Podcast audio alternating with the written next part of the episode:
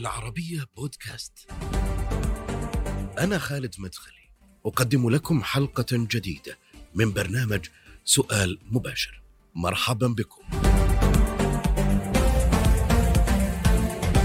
برلمانية تونسية فجرت قضية تسفير الشباب التونسي لبؤر الإرهاب وجهت اتهامات مباشرة إلى قيادات في حركة النهضة مؤكدة أنها من يقف وراء ملف التسفير تعرضت لتهديدات بالقتل نتيجة مواقفها. لها دور بارز في الكثير من الإصلاحات التي أدت إلى تطوير وتحسين النظام التعليمي في تونس كما يرى البعض. هي المحاضرة الجامعية والبرلمانية التونسية المعروفة فاطمة المسدي في سؤال مباشر. أستاذة فاطمة أهلا وسهلا بك معي في سؤال مباشر على شاشة العربية. مرحبا بك اليوم ما زال السلك القضائي لمكافحة الإرهاب في تونس يواصل النظر في ملف تسفير آه، الشباب التونسي. هذا الملف آه، اللغز اللي لم يحصل التونسيون حتى الآن على إجابة شافية له. كنت أنت من فجر هذه القضية وهذا الملف في 2021 في ديسمبر. حتى الآن لا نتائج تذكر في ملف هذا آه، في هذا الملف الشائك. أنا أسأل فاطمة المسدي حول هذا الملف أين وصل؟ التحقيق في آه، هذا في هذه القضية هل من نتائج صدرت أو ستصدر ومتى؟ هو هذا الملف هو أخطر ملف آه، في آه، كل الجمهورية التونسية نعم. لأنه ملف شائك ويحمل العديد والعديد من الروابط مع ملفات أخرى تهدد الأمن القومي وهذا الملف آه، هو ملف كبير وفي آه، مئات المتهمين آه، سواء كانوا سياسيين أو أمنيين أو حتى مواطنين معناها آه، مدنيين. يعني هناك العديد والعديد من المتورطين في هذا الملف. وهذا يجعل منه أن التحقيق يتطلب البعض من الوقت للتثبت وإلى آه، الاستماعات وإلى آه، كشف كل الحقائق الموجودة في هذا الملف. وذلك أنه تم العديد من الإيقافات بعد أن قامت الوحدات بالبحث وقاضي التحقيق بالاستنتاقات. هناك تم العديد من بطاقات الإيداع. نذكر منهم بطاقة إيداع ضد علي العريض وهو الرجل الثاني في حركة النهضة. وكان وزير الداخلية ورئيس حكومة في يوم ما. في في وقت آه، معناها آه، الترويكا في ملف التسفير هو مورط بشكل إنه آه، وزير داخلية وكان يخفي الحقائق وكان يدعم بطريقة وبمسؤولية تامة ما حدث في تونس في ذلك الوقت. رأينا أيضا العديد من بطاقات الإيداع آه، التي تهم الأمنيين وهم مورطين في آه، آه، تسهيل وإدخال الإرهابيين إلى تونس وإخراج بعض المواطنين إلى بؤر التوتر. وبعض أيضا المسؤولين مثل نور الدين البحيري وغيرهم من الناس المتورطة في تدليس جوازات السفر وغيره. نور الدين البحيري كان في وقت ما وزير العدل في حكومة الترويكا يعني آه، ملف التسفير يحتوي العديد العديد من المتهمين ومن قيادات عليا. أقل واحد يظل مدير عام ووزراء وأيضا حتى رئيس جمهورية سابق المنصف المرزوقي وهو أيضا آه، متورط في هذا الملف. وبذلك إنه الملف هذا يحمل العديد من الحقائق وحكومه كانت آه، تدعم في آه، جريمة كجريمة التسفير وهذا خطير جدا. ويجب عليهم أن يتثبتوا من كل الحقائق لأن لأنه المحاسبة ستطال الجميع بدون استثناء. بدأت أنت من فجر هذا الملف وهذه القضية تتقدم. فاطمة. كيف بدأت معك آه، خيوط هذا هذا الملف؟ هو كل شيء بدأ في في 2017 يوم أنه آه، كنت عضو في اللجنة البرلمانية آه، حيث تحملت مسؤولية عضوة في لجنة التحقيق في شبكات التسفير لبؤر التوتر. وبما أنني كنت من النواب الذين لا يخشون كشف الحقيقة آه، قمت بالإستماعات صلب اللجنة قمنا بالإستماعات للعديد من الشهادات التي آه، قدمتها بعض الجمعيات والمنظمات وبعض حتى النقابات الأمنية وغيرها. الشهادات التي تورد فيها 80% من حركة النهضة قيادات من حركة النهضة. وقمت بتجميع كل الوثائق التي قدموها لنا في في ذلك الوقت في اللجنة. وبعد آه، مدة سنتين حاولنا أن في وسط اللجنة لجنة التحقيق أن نقدم تقرير نهائي وبعد ذلك التقرير سنقدمه للقضاء. لكن اللجنة قبرت ولم نستطع إكمال مهمتنا لأن حركة النهضة أرادت السيطرة على رئاسة اللجنة وأرادت أن تكون الحكم والخصم وأن يكون التقرير مزورا فقبرت اللجنة وقدمت استقالتي في ذلك الوقت عبر ندوة صحفية أه لم أتوقف على النضال من أجل كشف الحقيقة فتوجهت بذلك الملف وتلك الشهادات التي تحصلت عليها إلى الرئيس الراحل بيجي قيد السبسي. بما أنه رئيس الجمهورية التونسية وهو المسؤول الأول عن ملف الأمن القومي قمت بمده بكل هذه المعطيات على أساس أنه هذه المعطيات كانت إلى القضاء العسكري أو أو وقرائن أم إنها كانت أدلة كانت وحقائق قدمتيها سيدة فاطمة؟ هناك العديد من الوثائق آه، مثل آه، تقارير أمنية أو آه، بعض الأذون القضائية للتنصت. يعني هناك وثائق تنصت رسمية. هناك آه، آه، عديد من الجداول التي آه، فيها أسماء إرهابيين الذين تم إدخالهم. هناك بعض الوثائق المالية هناك العديد من الوثائق اللي قدمت لنا في اللجنة. وتم إمداد رئيس مجلس الأمن القومي في ذلك الوقت البيجي قيد سبسي بذلك. لكن ما رأني إنه بعد 2019 بعد ما توفي الرئيس الراحل بيجي قايد سمس السبسي لم نجد أي أثر لأي تتبع قضائي في هذا الملف. ولكن آه، بالعكس آه، أصبحت تحت هرسلة قضائية من حركة النهضة ومن بعض المتورطين الذين كشفتهم عندما كنت نائبة في مجلس النواب. فتقدموا بعديد القضايا لمدة سنتين من 2019 إلى 2021 قضايا بادعاء بالباطل في ملف التسفير آه، ضد شخص فاطمة مسدي وكنت تحت الهرس القضائية لكني لم أستسلم وكنت آه، أتوجه إلى القضاء بكل الوثائق والدعم الذي آه، الوثائق التي آه، تحصلت عليها في اللجنة ومن بعض المواطنين أثناء عملي كنائبة في البرلمان. وبذلك تحصلت على عدم سماع الدعوة في كل القضايا الذين قدموها ضدي يعني كل كل ما تقدمت بالوثائق إلا وتحصلت على عدم سماع الدعوة لأن الملف آه، ملف ثقيل جدا وفيه كل الأدلة على ما تقدمت بذلك. من كان الرأس المدبر في هذه القضية أو هذه العملية سيدة فاطمة؟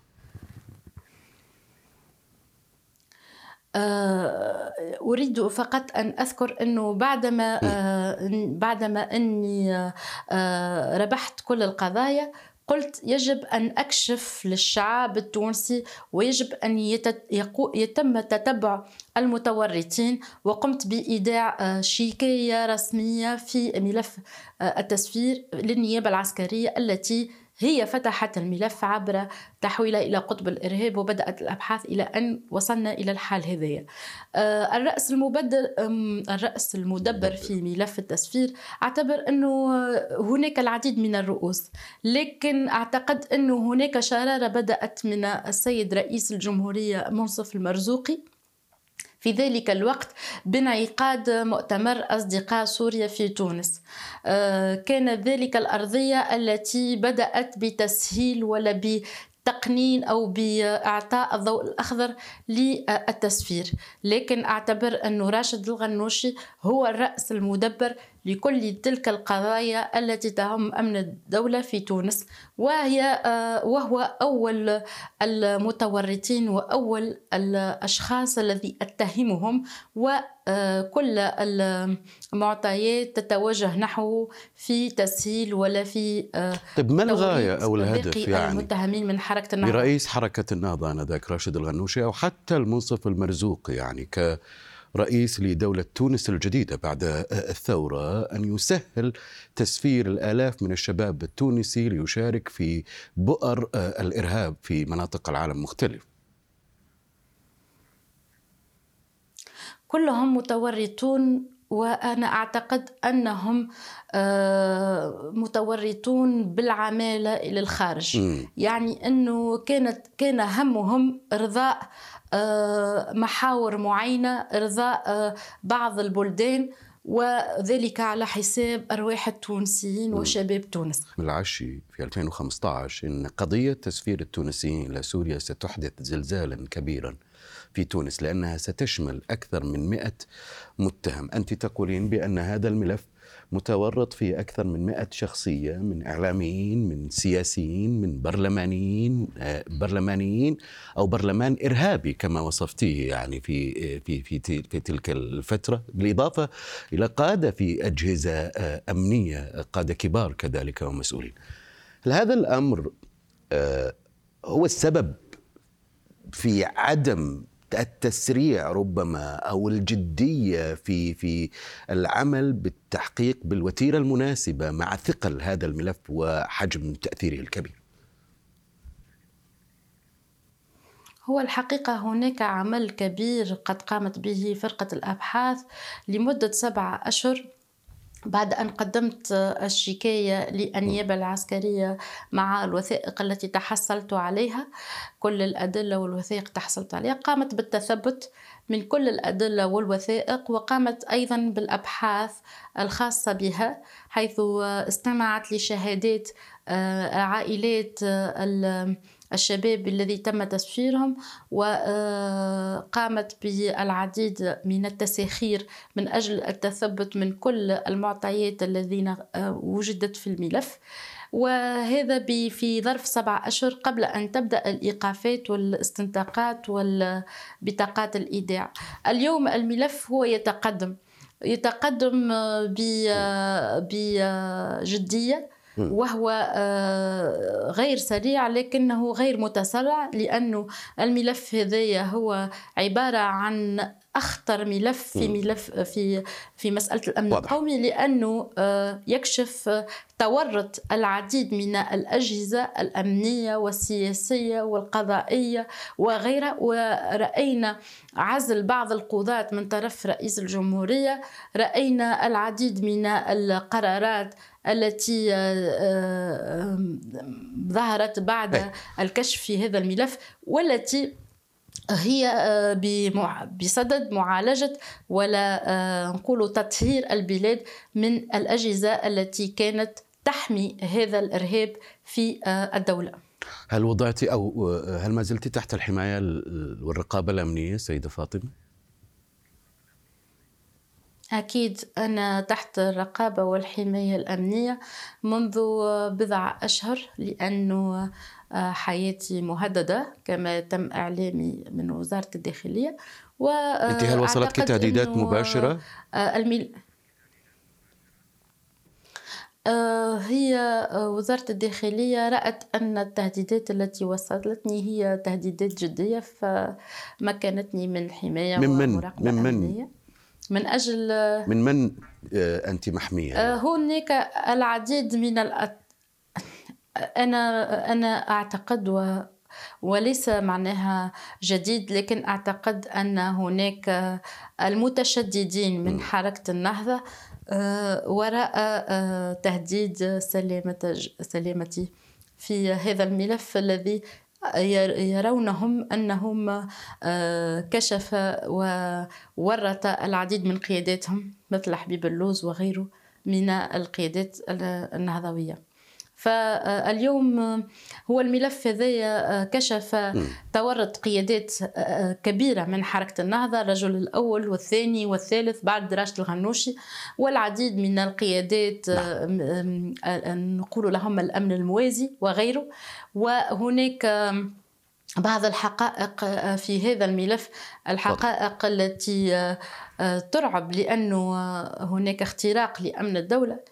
وارتباط هذا الملف أيضا بملفات أخرى كالاغتيالات والعمليات الإرهابية التي حدثت في ذلك الوقت. في مارس 2023 في تصريح تلفزيوني قلت إن ملف التآمر على أمن الدولة ليس فارغا كما يروج البعض بل هو ملف كشف عن مخطط كبير تم تحضيره يتعلق بجلب مرتزقة وسلاح إلى جانب مخطط سياسي وإعلامي وأن هناك سيناريو دموي وغير دموي. الأمر الذي يعني أن هناك جهازا كاملا يخطط للانقلاب وتغيير هيئة الدولة. من هو هذا الجهاز؟ أنا لا أعرف الجهاز هذا بالضبط لكن ما أعرفه أن بعد أن ظهر ملف التسفير وبدأت الإيقافات في صفوف حركة النهضة في قيادات حركة النهضة وغيرها من الرؤوس التي آه، ستفتح آه، باب جهنم على العديد من الرؤوس في كامل أجهزة الدولة. فكانت هناك عملية كبيرة من أجل التخلص من رئيس الجمهورية قيس سعيد الذين يحملونه فتح هذا الملفات يحملونه مسؤولية فتح هذه الملفات. وأكيد أنهم آه، من أجل التخلص منه قاموا بتخطيط آه، والتآمر على أمن الدولة من أجل التخلص من آه، هذا الرئيس ومن خاصة من النظام الذي آه، تحصلنا عليه والنظام الجديد بعد الثورة الشعبية التي حدثت في 25 جويلية 2021 والتي أخرجتهم من الحكم وأخرجت كل مافيا الفساد من آه، من قوقعتها.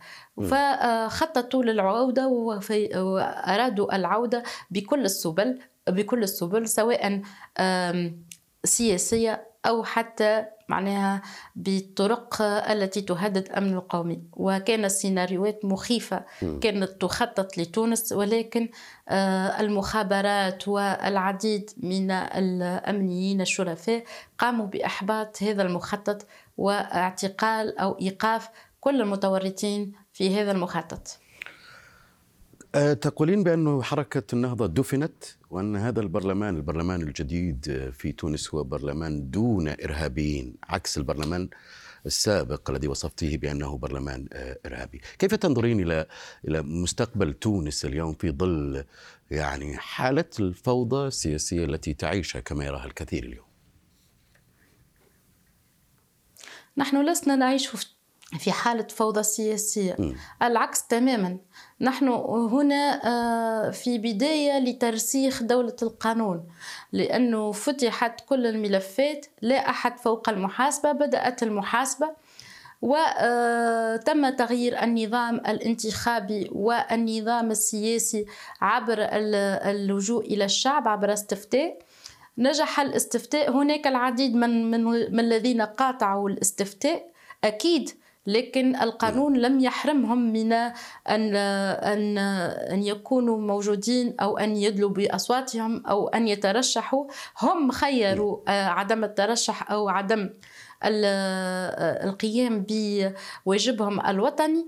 هم مسؤولين على ذلك لكن كل ما حدث في تونس دون أن تسيل قطرة دم واحدة قمنا بالتخلص من حكم الإخوان بالقانون طيب. وهذا سؤال. آه، مؤشر جديد على أنه الجمهورية الجديدة ستكون جمهورية دولة القانون دولة القانون ودولة الحرية والديمقراطية لكن البعض يرى بأنك آه، أنت ومجموعة من النواب الذين قررتم منع الإعلام من دخول هذا البرلمان الجديد في الجلسة الافتتاحية تسيرون عكس التيار المفترض يعني من مناخ من الحرية من مناخ من تمكين الإعلام كسلطة رابعة وليست سلطة تابعة كما آه، يريد أو يقرأ هذا الأمر آه، البعض. أنت قلتي بهدف تجنب البلبلة وربما نقل صورة لا تليق بالبرلمان. هل الإعلام والإعلاميون في تونس هم من يحدثون البلبلة والفوضى أم أنه هو من ينقل فوضى النواب في البرلمان؟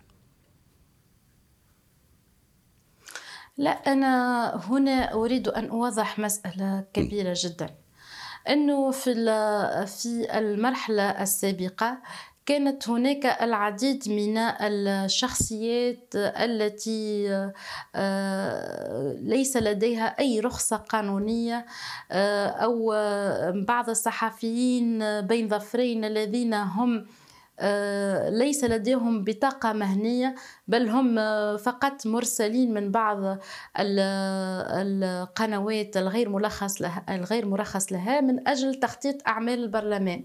وفوجئنا في ذلك الوقت بالعديد آه، من الأشباه الإعلاميين الذين أشباه إعلاميين؟ الصيد في المياه العكرة نعم. يعني هناك إعلاميين ببطاقه محترفة وهناك بعض مثل من؟ من أي قنوات جاءوا هذا هؤلاء الاشباه الاعلاميين؟ آه، هم حتى معناها بعض الملحقين في البرلمان أو بعض الصحف بس ما تعتقدين بهذه الصورة سيده سيدة فاطمة وأنت يعني جئتي جئتي يمكن بتصويت شعبي آه، آه، في مناخ من الحرية والديمقراطية في تونس غير المسبوقة بعد الثورة عكس ما كانت عليه.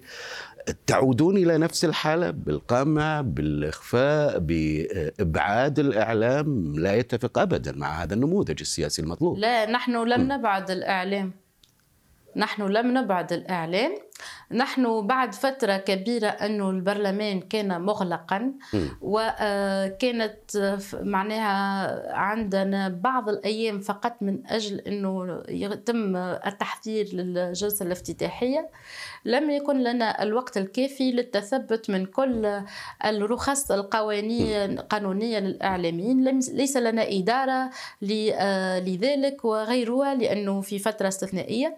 فقمنا بقرار استثنائي استثنائي فقط للجلسة الافتتاحية قبل أن ننظم علاقة المجلس النواب بالإعلام وذلك فقط للجلسة الافتتاحية. قمنا بالبث المباشر لم نغطي أي شيء لم نخفي أي شيء البث المباشر كان موجود فقط هو. موجود للوسائل الإعلامية العام العمومية. سريعا في دقيقة. أما بالنسبة للوسائل الإعلام الخاصة فسامحني لحظة نكمل. نوضح طيب. فقمنا آه، اليوم بعد بعد أن آه، قمنا بإشغال لجنة النظام الداخلي قمنا برسم آه، كل الضوابط وموجود في النظام الداخلي للمجلس أن التغطية الإعلامية الصحفية المكتوبة والمرئية وغيرها ستقوم بالبث المباشر في كل الجلسات واللجان وهذا حق من حقوقها لأننا لا نخفي شيئا. فقط ذلك كان للجلسة الافتتاحية.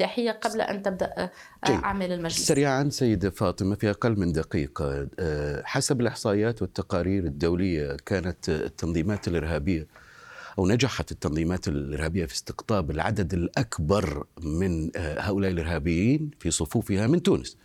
نتحدث عن داعش التي تقدر الإحصائيات أنها ما بين ثلاثة إلى ستة آه، آلاف في خرجوا من تونس في ليبيا وفي سوريا وفي العراق والعدد ربما يفوق ذلك كثيرا يعني. أنتم في تونس هل تعتقدون بأنكم قادرون على معالجة كل الأسباب التي جعلت آه، هؤلاء آه، هذا الشباب التونسي يعني يسافر إلى هذه البؤر ويشارك في هذه العمليات الإرهابية بأسباب إيديولوجية اقتصادية وغيرها. سريعا. نحن نعتقد في تونس أنه بفتح ملف التسفير قد فتحنا باب المحاسبة وباب آه، كيفية أن نعالج هذه دمغشة الشباب وكيف نعالج الوضعيات الاجتماعية لكي لا يتم معناها دمغشة الشباب وتسفيرهم أو ترحيلهم بكل الطرق لذلك آه نحن في تونس اليوم أمامنا معناها تحدي كبير في نعم. الجمهورية الجديدة أن أن نقوم ب سن دولة القانون وبإرساء دولة القانون من أجل أنه كل المواطنين يشعرون بالعدالة واضح. ولا يهربون أو يغادرون بلادهم في هذه آه، بهذا الإحساس متاع الظلم أو غيره. شكرا جزيلا لك فاطمة المسدي البرلمانية التونسية والمحاضرة الجامعية. شكرا على تواجدك معي سيدة فاطمة. نهاية هذه الحلقة من سؤال مباشر دائما يمكنكم متابعتنا على مواقع التواصل الاجتماعي تويتر فيسبوك يوتيوب والإستماع إلى هذه الحلقة ومشاهدتها على شاهد وعلى العربية بودكاست. إلى اللقاء.